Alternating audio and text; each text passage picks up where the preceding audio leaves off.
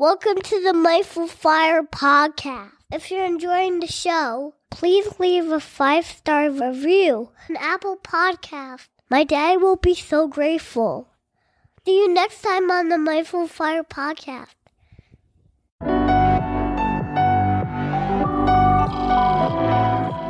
Welcome to the Mindful Fire podcast, where we explore living mindfully on the path to financial independence and beyond. I'm your host, Adam Coelho, and I'm so glad you're here. On today's episode, I'm joined by Ed Adams and Ed Frauenheim, the authors of the book Reinventing Masculinity The Liberating Power of Compassion and Connection.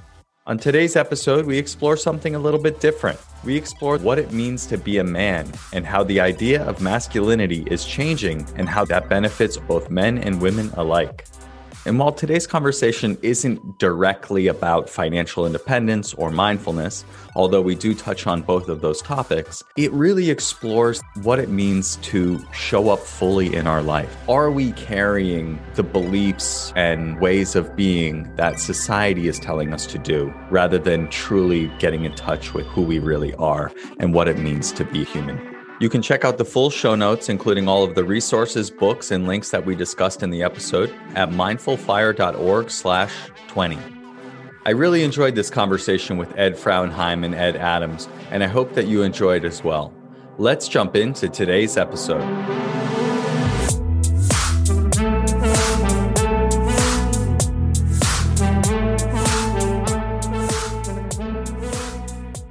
Welcome to the Mindful Fire podcast, Ed Adams and Ed Frauenheim. It's so good to have you here. It's good to be here. Thank you for Thanks. having us.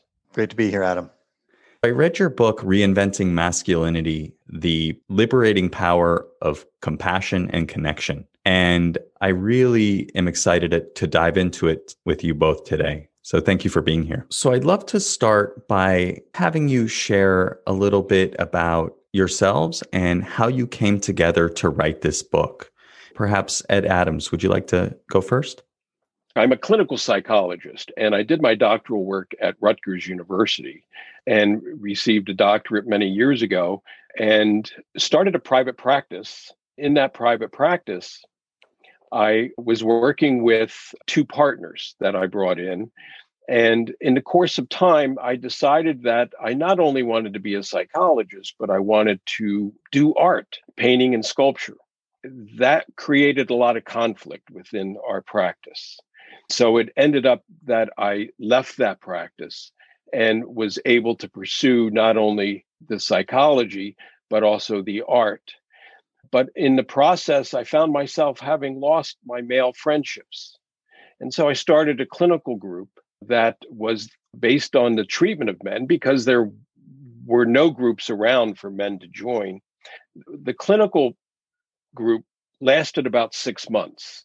I began to realize that the men who were attending were changing. And it wasn't because of the therapy, it was because they were with each other in a way that was shame free and very powerful.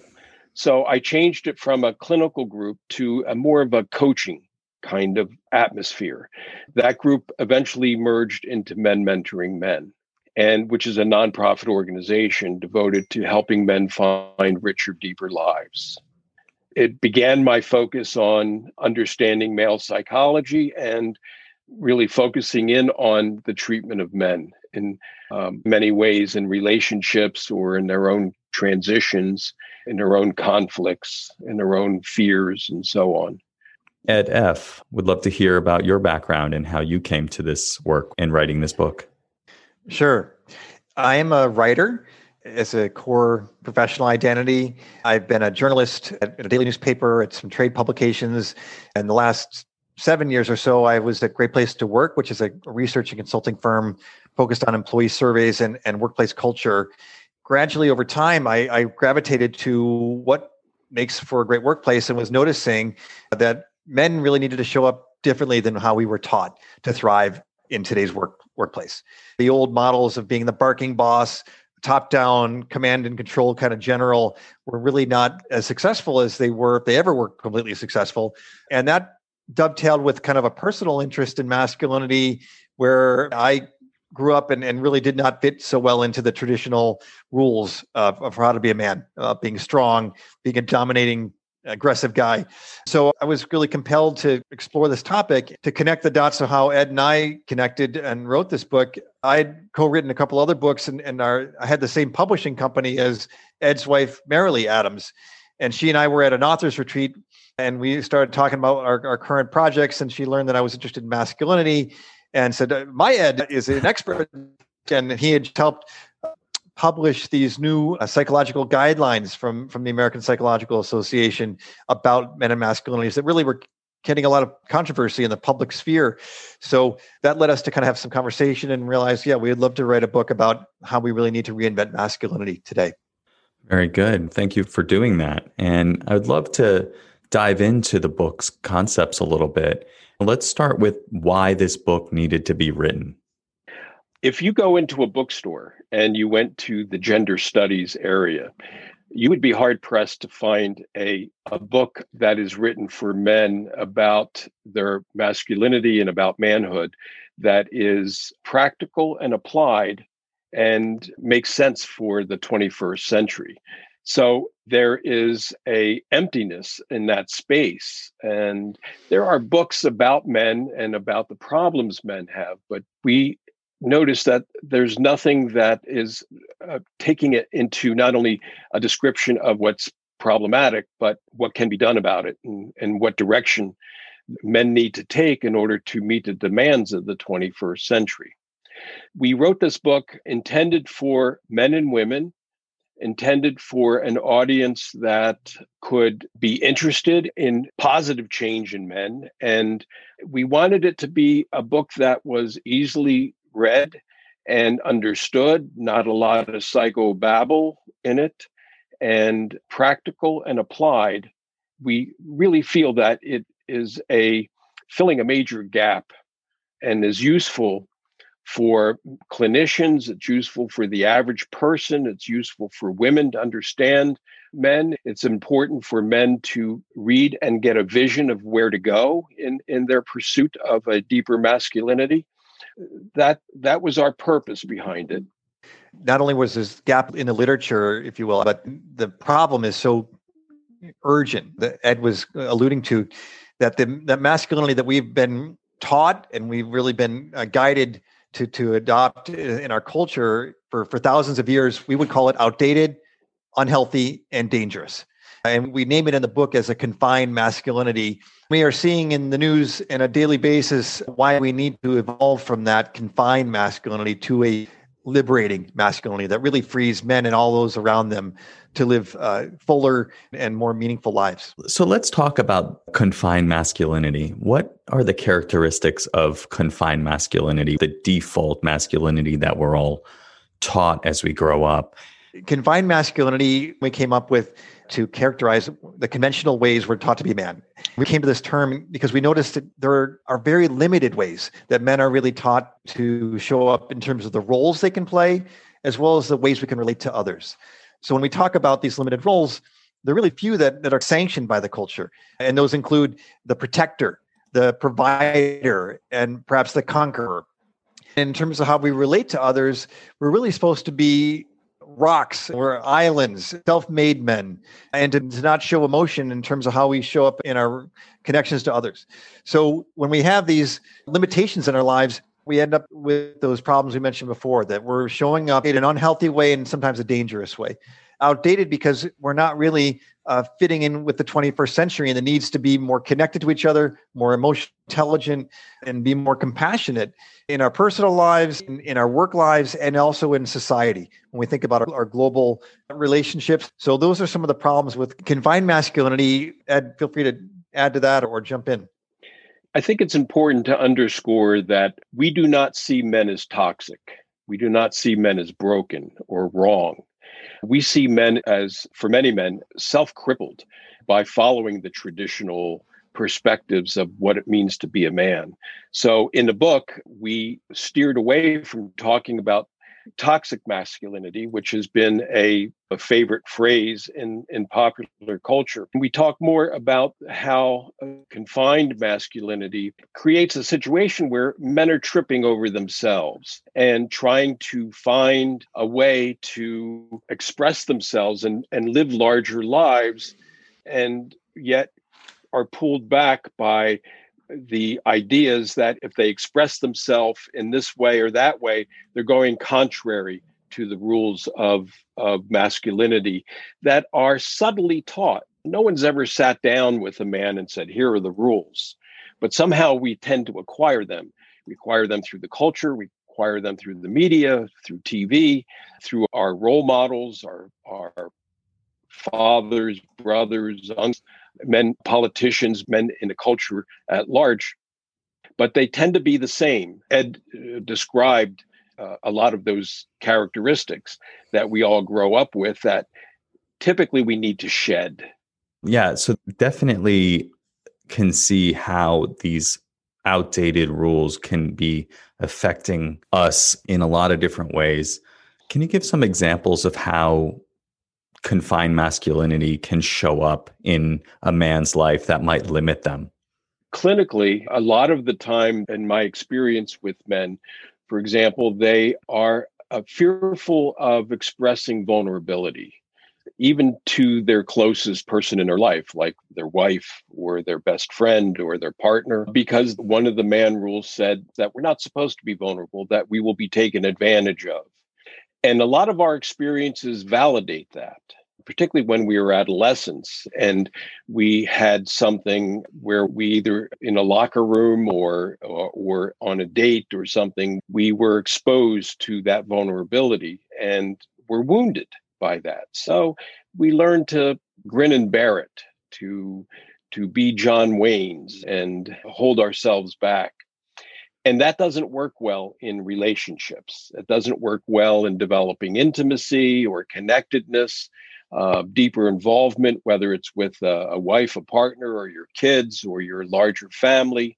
And and because of that on that one factor alone men are often surprised that the relationships aren't working the way they would like them to work. And when they begin to look at all of the factors that go into why a relationship is broken or breaking.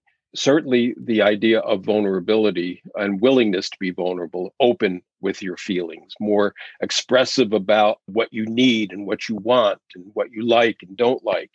In other words one's own authentic self the more that you move in that direction the the more real the relationship becomes. The more you hide from that the more the relationship becomes hollowed out without a soul, without deeper context or meaning. So that's one way that I see it play out in day to day life. Adam, I could add, we've got some good stories in the book about some of Ed's patients, some of the men of men of M3 that have really uh, had that cramped and, and really stunted relationship problem thanks to the masculinity that they were they had been adopting I could also add that in the work world, we see this uh, the confined masculinity show up and really hurt men. The work world of the 21st century, as we see it, is really becoming a faster, flatter, fairness focused work world where things are uh, moving much more quickly than they have ever in the past with digital disruptions, new competitors arising. Organizations can't rely on that pr- previous model of a top down boss only treating the, the lower ranking folks as, as ways of gathering information and then information gets sent up to the top and then they get a decision and sends back down and tells them what to do. That's too slow. You need to have people sensing and responding to to new changes. That's also leading to flatter organizations. You're having ad hoc teams cross-functional teams where you have to use persuasion to make a point. You need to develop psychological safety on your teams, which requires an emotional intelligence and not a stoicism and a willingness to be vulnerable, as Ed was talking about. And in the fairness focused world, we're past the Me Too moment. We now have a Black Lives Matter movement as part of our world. We have to be mindful of our privilege, to be very much about equity in the way we show up at work. So if you're showing up as an old school boss, and we have a story of a guy named Travis in, in, the book who who was being that sort of micromanager, didn't care about the emotional lives of his team, didn't listen to them. It was he was the guy telling them team what to do. He was not succeeding, and that's more and more what's happening in today's work world. If you show up with with a confined masculinity at work, it's not going to serve you, and it's not going to serve your organization. I remember that story in the book. It seems like that was working for him to a point, but at some point it started to break down and the flaws in his approach really became exposed to himself and certainly the team was well aware of it. And so he needed to evolve if he was going to get the team to trust him and follow him and if they were going to succeed together. That was a great example in the book. To build on what you said adam travis has a happy ending to his story at work where he started to uh, embrace what we would call liberating masculinity became more willing to be vulnerable acknowledge he doesn't have all the answers and ultimately listened to his team, became a more collaborative, not just a competitive professional. So that he listened to, to their ideas for meeting their sales targets at this tech company. And ultimately, even though he didn't agree with their strategy, the, the team's ideas for, for going after new sales, he shared power, let the team decide the, the course, and then they kicked butt, if you will. They met their tel- sales goal because they were so energized by having a say at work, which is what a lot of millennials and younger people expect these days and Travis re- reshaped not only his leadership, but his way of being a, a, man in the world, such that he's really embraced liberating masculinity and taken more seriously the idea of work life balance, the idea of, of uh, collaborating and, and sharing authority with others along the way. Yeah, it was a really interesting story. And for me in my career, I've found that when I've succeeded most, it's been because of the relationships that I've been able to build, the connections that I've been able to make with both my colleagues and my clients. I, I work in a client facing role, so a lot of it's interacting with them. At the beginning of my career, I would think, oh, I have to have beginning uh, most of my career i should say i thought oh i have to have the right answer i need to look like i know it all and i got it all figured out but in reality the more i show up with just i'm a real person i'm just here trying to help you connecting with you, saying, Look, I might not know all the answers, but I'm going to work hard to figure it out for you. The relationships have been so much stronger. The progress has been better because we trust each other. We're authentically showing up in a way where it's, we don't need to pretend. We're just people trying to make a living, trying to figure things out. And I've more and more figured out like that is really my main skill. My main skill is not being the most organized person or the smartest person or whatever. It's really connecting with people, building trust with people, and solving problems together. And the more I lean into that, the better my results are and the less stressed out I am. So I'm trying to live that, uh, but easier said than done. Thanks for sharing that, Adam. And I think Ed and I mentioned this in the book. If not, we should have. That the research at Google itself, where, where you've been, shows that the, the, the teams that are most effective are the ones where you can show up as you just described, right? As a real person with vulnerabilities, where there's psychological safety, and people mm-hmm. cannot worry about being mocked or having to, to to present as perfect and that your guys' own research has been really important i think in, in, helping people see it wasn't necessarily the highest PhDs on the team, highest number of PhDs or degrees from the most elite universities. It's where people felt they could be authentic. That's where you had the, the greatest uh, team performance. So hats off to what you guys have done there to, to help make that, that point. Yeah. Often suggest to the men in men mentoring men to show up for the meetings with perception that I'm not the most important person in the room. You are and if each man has that perspective that he's not the most important person that the other men are, and we leave ego and competition and trying to be witty and trying to be dance that dance at the door, then the meeting gets real because we can start to talk about important real life kinds of experiences that we're having and sharing with one another. It takes away the the damage competitiveness can often do.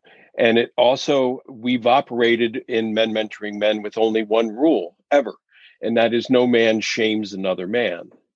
And in that context, it creates um, an atmosphere of safety.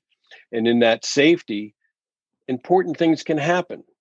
because they're real again. They're not pretend. They're not the we take off the mask. Absolutely. And what's left after you take off the mask is our true human self. This idea of confined masculinity, when I think back, one of you said something about like when we're oh, Ed A it was you about when we're younger and like on a date or whatever. I I have like very vivid memories of crying in school about a girl. I was super jealous and I was like overwhelming to the point where I was like definitely mm-hmm. getting shamed and then was like, I'm never doing that again. I don't know where I was going with that, but just this idea of confined masculinity being something that we learn when we're young. I think you're moving in an important direction because a, a lot of our experiences of how to be an adult man are informed by our adolescent wounds. And our adolescent wounds are inflicted by our own thinking, or inflicted by the way we interact with peers, or inflicted sometimes non intentionally by our parents and sometimes intentionally. I'll give you something to cry about, or mm. stop crying, or don't be a sissy. Deal with it, handle it. I don't want to hear those feelings. I, don't want to listen to that. Just solve your own problem. All of these things are conveyed at very vulnerable times in our early manhood since they're being told to us by people, we decide naturally that they must be telling me the truth. I hmm. Shouldn't talk about my feelings. I shouldn't show my wound. I, I should grin and bear it. And there's no one typically around to correct that. And we don't have the mechanism inside to self regulate or self correct. So the beliefs become pretty embedded and it's through trial and error very often in my own life i applied a lot of those what i refer to as silly man rules just operated in my first marriage the reason i'm telling you it was my first marriage is because that didn't work out real well and uh, a lot of it had not all of it but a lot of it had to do with applying rules that simply don't sustain a loving caring uh, relationship that brings up a good point as well. This is not just important for men. Can you talk a little bit about how this concept of moving from a confined masculinity to a liberating masculinity is important to women as well. I can pop in here first on that and say that sure. we thought about having a chapter at, on women's role in, in liberating masculinity and in reinventing masculinity and couldn't quite get the tone, but it is an important role. We want to make clear that this work of shifting from a confined masculinity to that liberating one where we're really freeing ourselves is the work of men. It's our work. We don't want to put the responsibility on women for that. At the same time, women can support men in super powerful ways to make that change. But at the same time, they can also make it hard to make the shift. If a man is trying to be more vulnerable, be more honest about feeling uncertain about certain things or pained about some things.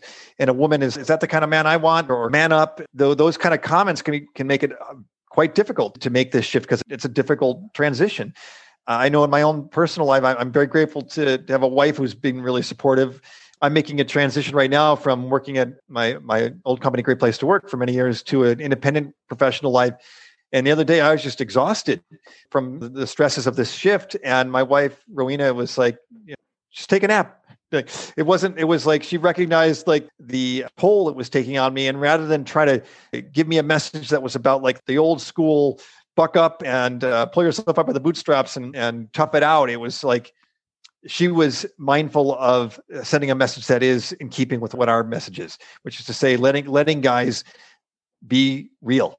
So women play an important role. It's our work but they play an important role and can really accelerate this progress. And if women aren't on board with encouraging and seeing the value of uh, a man's journey moving towards a more liberating masculinity, she could often create double binds in his life. For example, she may say, I uh, really want you to be more accessible. I want us to have closer time together. I want us to be more intimate. And then maybe an hour later, start looking at schools one of the kids could go to that costs a fortune.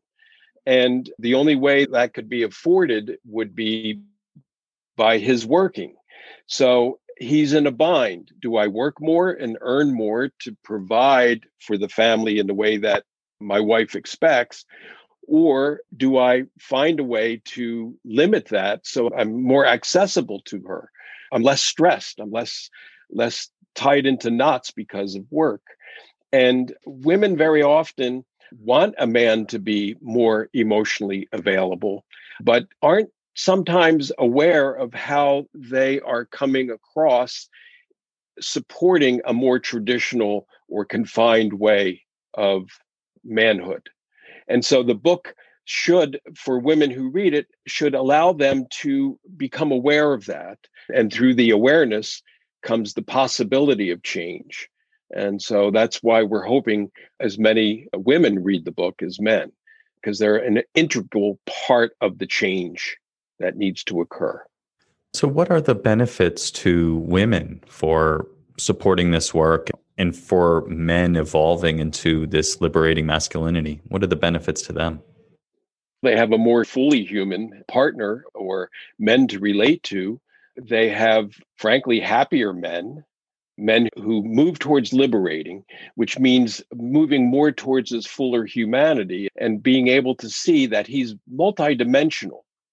As Ed was saying before, a man could be seeing that he's a lover, that he's a visionary or a king, that he is a playmate, that he is a magician. He can turn a day's work into a refrigerator kind of thing, that he is a, a warrior going to work every day. My father was a World War II veteran who had PTSD and had to have a job or took a job driving a bread truck where he had to wake up three o'clock every morning to go to work. That was the work of a warrior.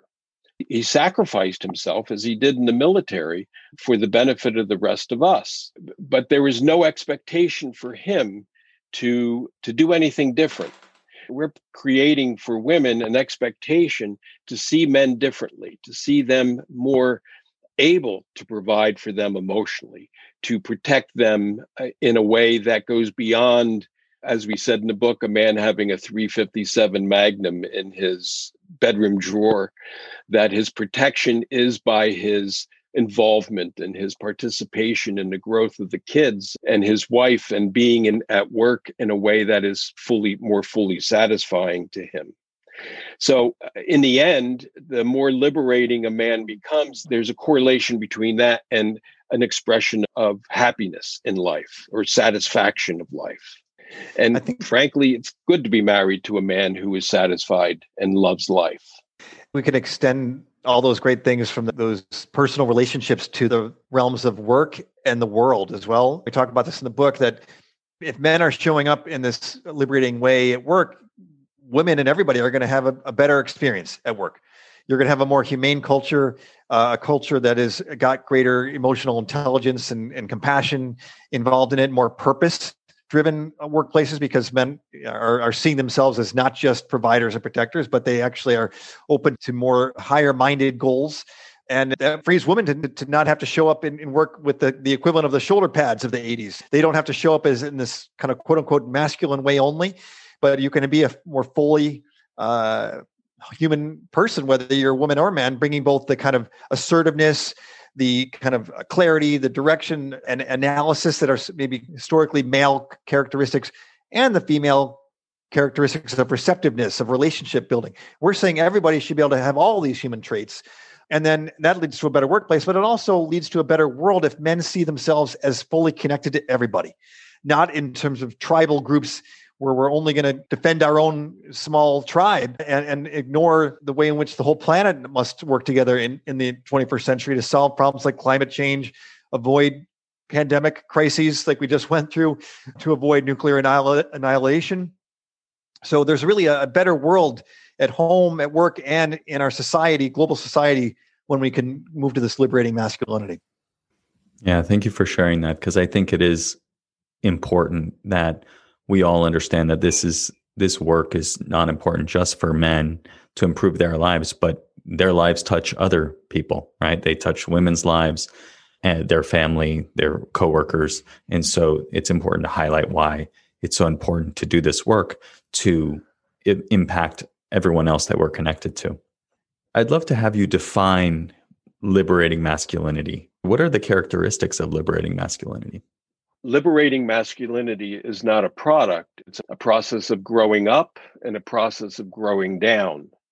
Growing up is having life experiences. Growing down is finding deeper meaning and involvement and developing, in a sense, becoming participating in the anima mundi or the soul of the world and developing a sense of mindfulness or enrichment or awareness that life is a gift and should be taken advantage of because it is such a fortuitous thing to have occurred to each of us to be born into this human body.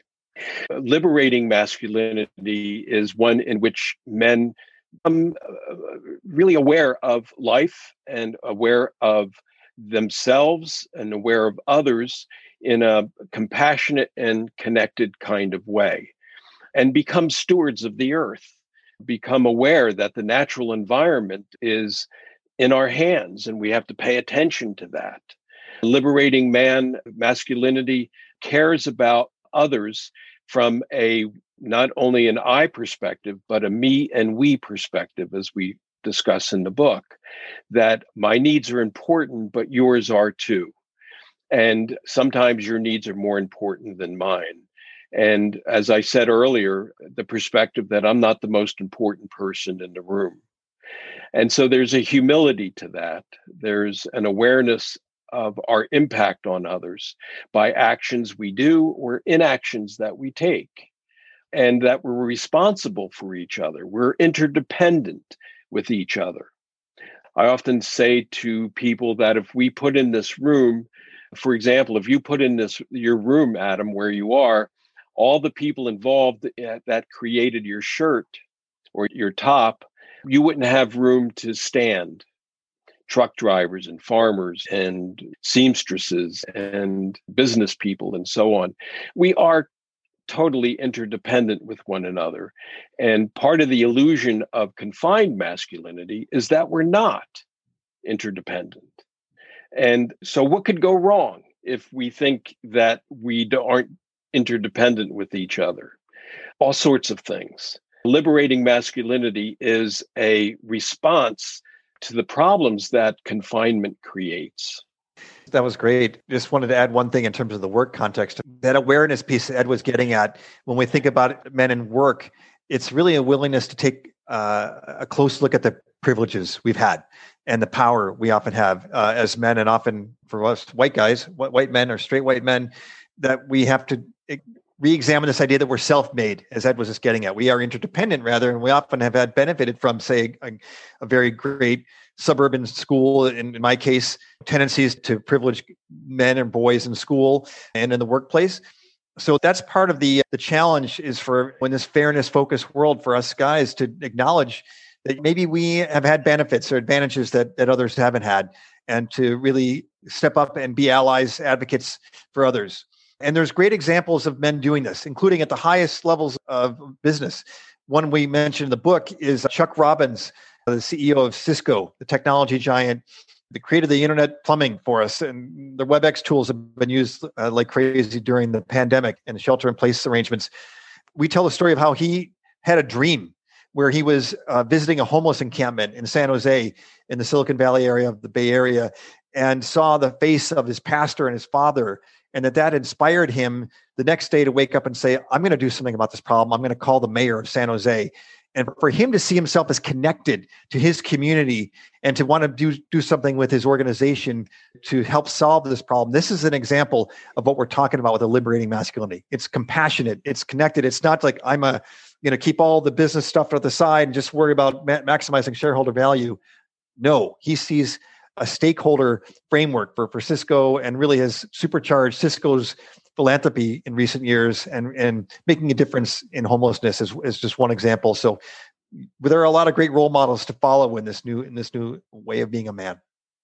Yeah, something that is well said, Ed. And what I think it's important to articulate what we mean by compassion Compassion is the courage really to see the suffering or the the pain or the discomfort or the distress or the unjustness that other people are experiencing that you actually confront that you actually see it that you recognize it. And then with compassion there's an action component which is to do something to relieve it. So it's different than empathy where eh, if you broke your leg i'd say oh i really feel really bad you broke your leg because that happened to me once but with compassion it would be oh i really uh, feel bad for you for breaking your leg and it happened to me once you're going to need somebody to drive you to the doctors because you can't drive. So I'm available to you to do that. That action, that's a compassionate action. And the more men see compassion as a masculine trait, as opposed to being feminized or soft, the, the better off we are because they are going to be willing to see the suffering of others or the, the pain of others and to act in ways that relieve that pain. Be a better world. Absolutely. And that's a great a great point to transition to the five c's Uh, which are a big part of the structure of the book compassion is one of them can you just walk us through briefly what each of the five c's are in the book go ahead ed sure Thanks, Adam. We have these five C's. They are what we see as the practices and the path to a liberating masculinity. The first one is curiosity.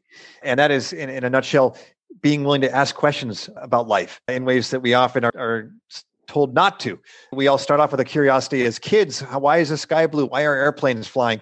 But by the time we're young men, we're often told, don't look stupid. Don't get a show up as the smartest guy in the room. So curiosity about anything in life, but also in particular about whether there's more to life as a man. This curiosity is, is a key. Courage is the second one. And Ed started speaking about that. It's really having the that sort of heartfelt bravery to not only you know save a, uh, the damsel in distress in the burning building as we're taught to as guys but go inward to our psyches and to our own feelings of that maybe of of being un, unworthy or perhaps really feeling the suffering of others that takes courage to do that. Compassion is the next one. Uh, uh, ed, ed just spoke about it this idea of, of, feeling with others and then taking action to alleviate their suffering. And, and it also includes self-compassion acknowledging our own troubles our own hurts and working to alleviate them not just try to dismiss them as nothing so that's a piece of the compassion the connection idea is that we're seeing and acknowledging the bonds with others. We talked about that idea of being, being interdependent, and then the idea is that we we have to act to strengthen those bonds, strengthen our relationships with our family members, build our friendships. So many men are isolated, do not create those kinds of uh, t- strong ties with other men as they get older. I tell the story of my father, who's actually is right now suffering from a lack of, of, of, close friendships in the wake of my mother dying. We're still working with him to try to get him to start to reach out to old friends and rekindle those friendships. And then the last one is is commitment, and that's a, a dedication to uh, sticking with this process, as I'd put it, uh, to advancing toward that liberating masculinity, where you're going to have a, a, a fuller life and feel freer as a man and, and you're actually actually freeing others at the same time so can you make it through those moments where it's hard when it's hard to maybe want to be emotionally vulnerable and know that you might get mocked for it but to stick with it anyways because you're on the right path. So that's the commitment piece. Would you want to elaborate on those at all ed? There's a question that is a good question for men to ask themselves and that question is uh, who needs to show up right now? Like we could ask if, if there's a, a problem being discussed in the family with a son or daughter like what does that person need? Who do, who who does that person need? Does he or she need my sensitive self my understanding self? Does my wife need a man who is being tender right now? Who needs to show up in the larger society I look at all the conflict in the culture today, does a turtle need to show up? Do I need to go in my shell or do I need to be curious about it? And do I need to have the courage to maybe act in a certain way or take a position or write a editorial or something? And uh, what would be in the best interest of others? What would relieve suffering? What would take away the pain that I have the power to do? And connection and commitment are vital in order to, again, get to that me and we perspective. All five of these are mindfulness of who's showing up and what do other people need from me? Not what do i need from them only or what do i feel like doing but what do you need and how might i meet your need? That's a connection. And that and frankly is also a commitment that takes curiosity courage and compassion they're all interwoven yeah, that makes a lot of sense. And this idea of compassion is something that I've been thinking about a lot more recently, both in my mindfulness practice and I teach a course at Google called Search Inside Yourself. It's an emotional intelligence mindfulness course. And empathy and compassion are a big part of of the training. And I'm finding myself thinking more and more about compassion and how it's really needed in our world today. Can you talk a little bit about how this liberating masculinity showing up in a way where compassion is front of mind, how that can impact the society? It's a big question. Well, it is a big question. But if, if we, if one of us had the power to wave a magic wand, and once the wand was waved, compassion in the world increased by 20%, we wouldn't recognize the world as it is. It, it's that powerful. Because it involves everything else. In order to be compassionate, you have to be connected. In order to be compassionate, other people have to matter. In order to be self compassionate, your needs and your interests need to matter.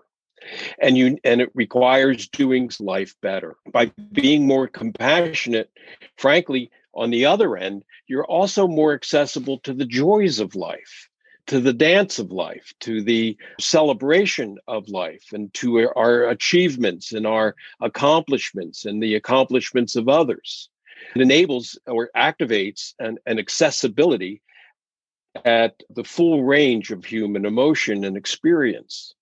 So when people in the world are more compassionate, it means they're more connected and involved and they're more concerned about the welfare of others. It matters whether we put children in jails at the border, or it matters if we have an effective vaccine for relieving the pain internationally of COVID. It matters, and, and, and it's not somebody else's problem. It matters to each of us.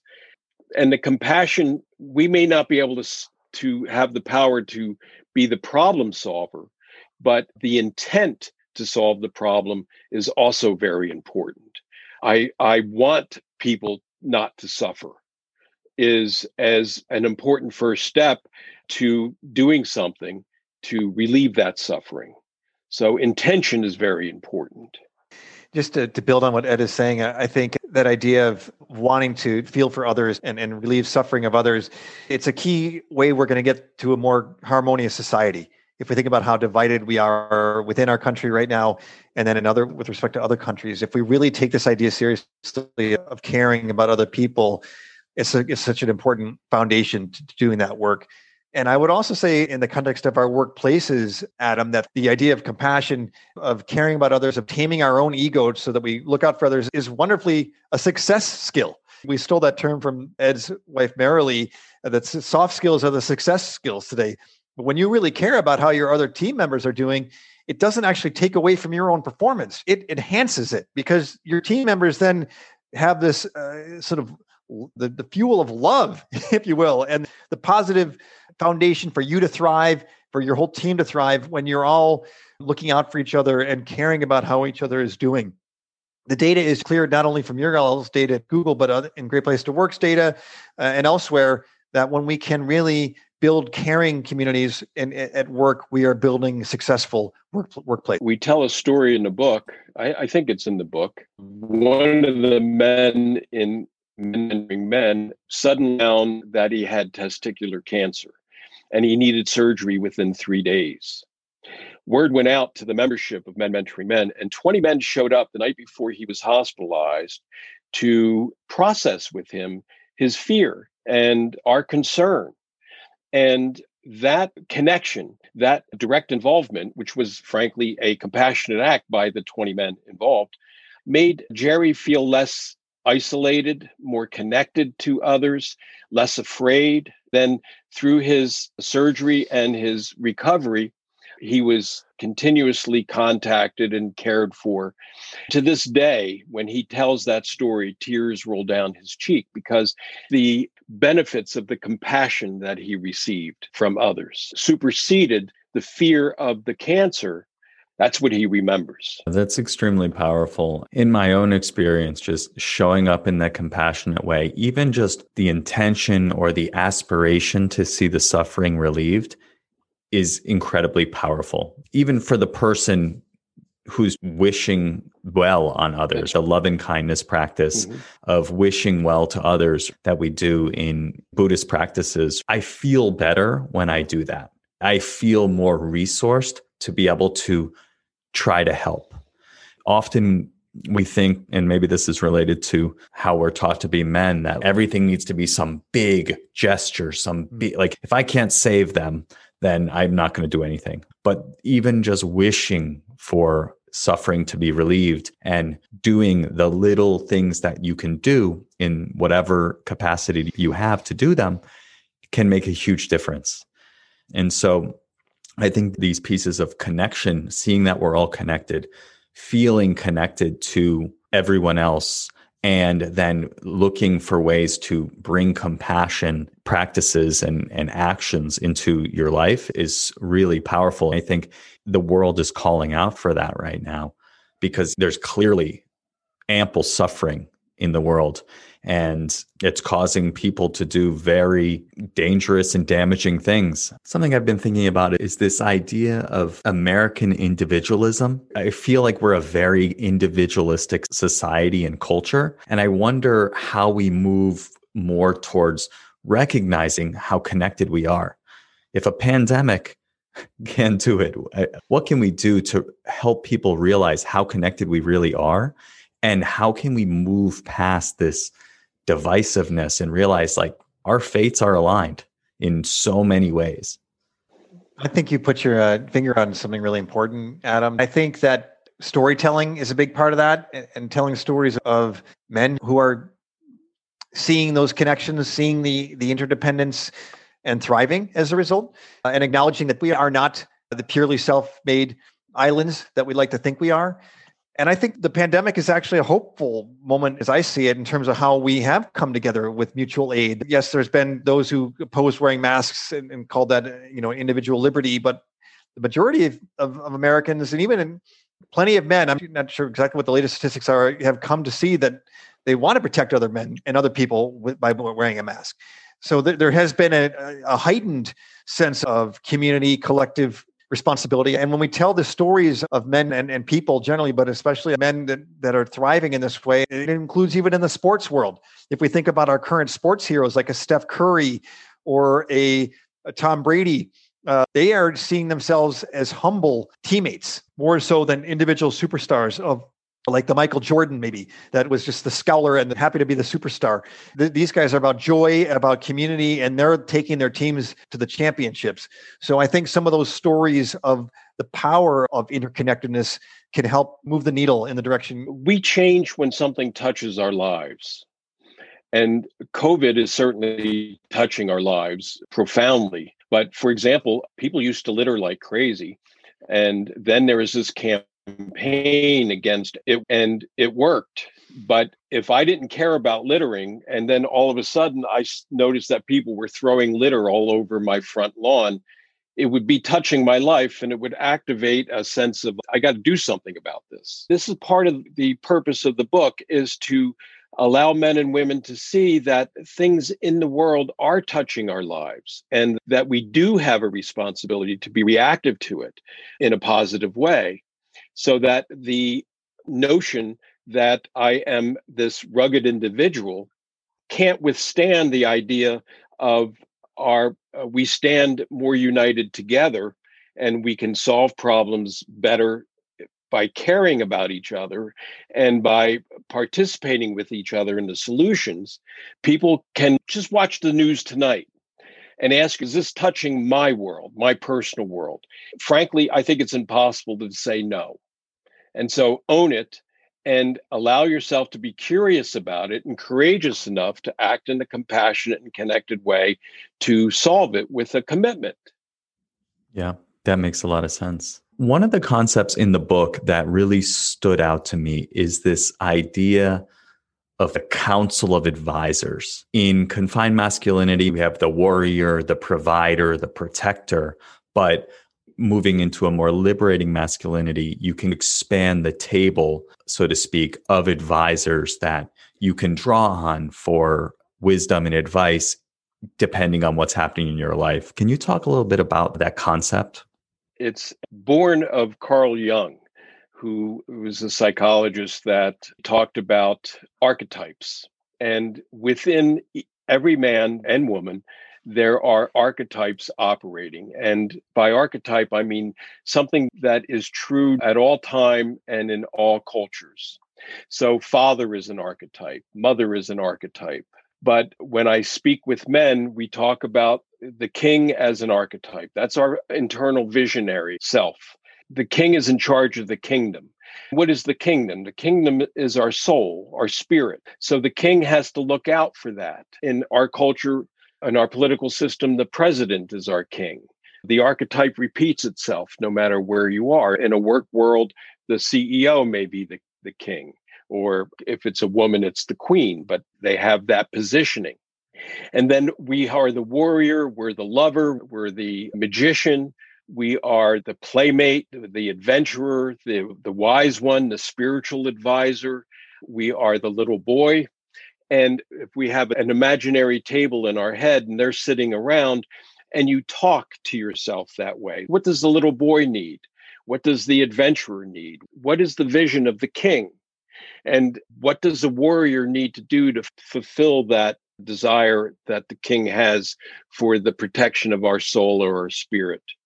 Then you're accessing dimensions within yourself. You're accessing your own dimensionality so that you are having the resource of a variety of different perspectives to answer a problem or to to respond to others so that it's not solely centered on being a rigid protector or provider or really a negative warrior. Once we begin to understand how dimensional we are then it motivates us to give expression to those dimensions and when we don't give expression to those dimensions, those archetypes don't go away.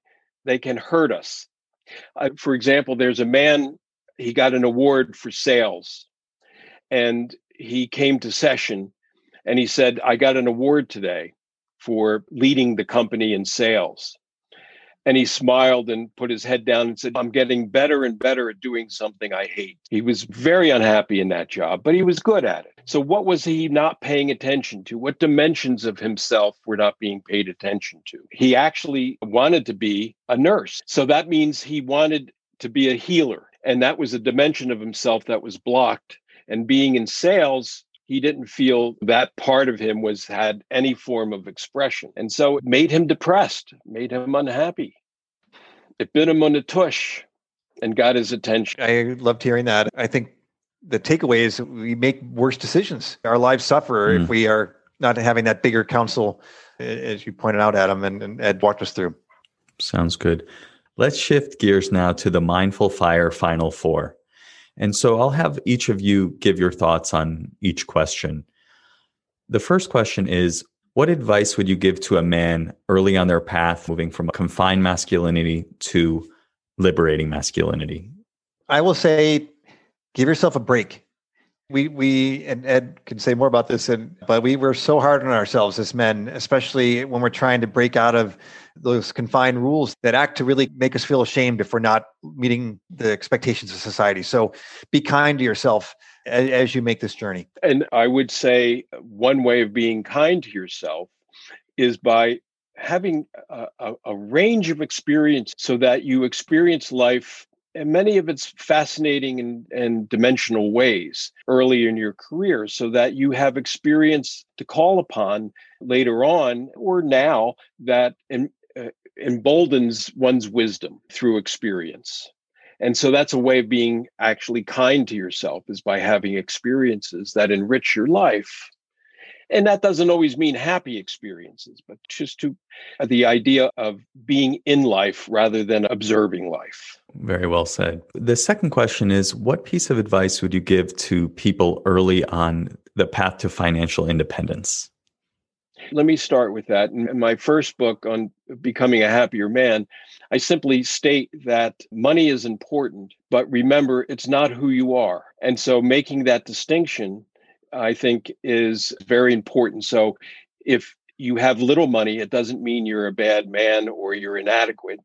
If you have a lot of money, it doesn't mean that you're great and you're the, the, the a wonderful thing walking on two legs they're different. It's one has money and the other doesn't. But that doesn't have direct relevance to the kind of uh, man you are. I would add that this idea of taking a close look at your masculinity and moving from a confined masculinity to the extent to which you may adopt those behaviors and beliefs toward a liberating one can really help you with your financial independence. Because the old way of being a man risks leaving us isolated cold and, and, and rigid in a world that's now calling for flexibility, warmth, and connection. That's how you're going to succeed, whether you're within a company or you're doing your own thing. Liberating masculinity, one, one way it can make you powerful is through financial success. Some great points there. Thank you for sharing that. The third question is What advice would you give to someone who is getting started with mindfulness and meditation? It's like getting to Carnegie Hall practice. A lot of men will tell me that they can't sit still without their mind really getting overactive. And and i'll say something to them do you walk your dog? Do you fly fish? Can you sit and look at a candle for 5 minutes? There are many ways to calm the mind and you'd be hard pressed to find research that said here are the negative benefits of meditation and mindfulness because the, the benefits are enormous. And I would advise them to integrate that into their life in a variety of different ways to see that meditation isn't always sitting still. It's it it could be gardening, it could be through some kind of quietness sitting with your wife late at night that you where am i? Am i present? Am i here? Am i actually feeling her touch or am i actually sensing my child's pain? These are all different ways that we are applying our mindfulness that is enhanced by meditation. I'll add on to that some of the research on, on habit building is uh, to start small tack it onto something you already do and don't beat yourself up if you falter. So maybe you do two minutes of meditation every day after you brush your teeth. And if you falter for a day, just get back on the horse the next day. Uh, and I've got a mindfulness practice that is now up to five minutes a day. I know it could be more, but it helps for me to have that ritual built in to just get, get that going. Absolutely. Great advice. That kindness that you spoke about on question number one of, of how to get started with the path to liberating masculinity is extremely important in mindfulness as well. It's all about seeing what's happening, seeing your present moment experience with kindness, curiosity. It's not about how much meditation you do, it's more about the consistency of doing it. And if you fall off the the wagon, you can just get back on and start again. So I really appreciate that advice from both of you. The final question is How can people connect with you and your work and learn more about this concept of reinventing masculinity? Well, we have a website, reinventingmasculinity.com. People can purchase the book, purchase the book, but can also read different articles, see some videos or recorded broadcasts, both together and independently. Going to reinventingmasculinity.com would have direct access to the two of us. Just one thing to add on our website, there's a great uh, song that, that was inspired by the book and by Ed's group M3 Adam called uh, That Kind of Man, written by uh, number one songwriter uh, Steve Seskin. So I'd encourage folks to check that out. One other thing that I'm doing in terms of the workplace and masculinity, I'm leading some workshops, two hour workshops on what are called Men at Work, Straight Talk, New Practices for Success and Inclusion. And folks can Google that. It's on Eventbrite and would, would love to have folks join me to explore how to really reinvent your masculinity at work for success and inclusion. Very good. I'll include links to all of that in the show notes, uh, which people can find at mindfulfire.org. Thank you both for being here. This has been a wonderful conversation. I learned a lot and I appreciate you sharing all of this with the audience. It's been our, our pleasure to do Thank that. Thank you, Adam. Thanks so much for joining me today on the Mindful Fire podcast. I hope you enjoyed my conversation with Ed Adams and Ed Frauenheim about reinventing masculinity. As a reminder, you can get all of the show notes at mindfulfire.org slash 20. If you got value from today's episode, I invite you to please hit subscribe. This lets the platforms know you're getting value from the episodes and you'd like to be here when we produce additional content. And as a reminder, each week on Tuesday, I release either a guided meditation or an inspiring interview like this. Subscribing is the best way to make sure those show up in your podcast player. And I'd recommend you check out the book, Reinventing Masculinity. You can buy the book by going to mindfulfire.org slash men. That will take you over to Amazon to purchase the book. Thanks again. I look forward to seeing you next time on the Mindful Fire podcast.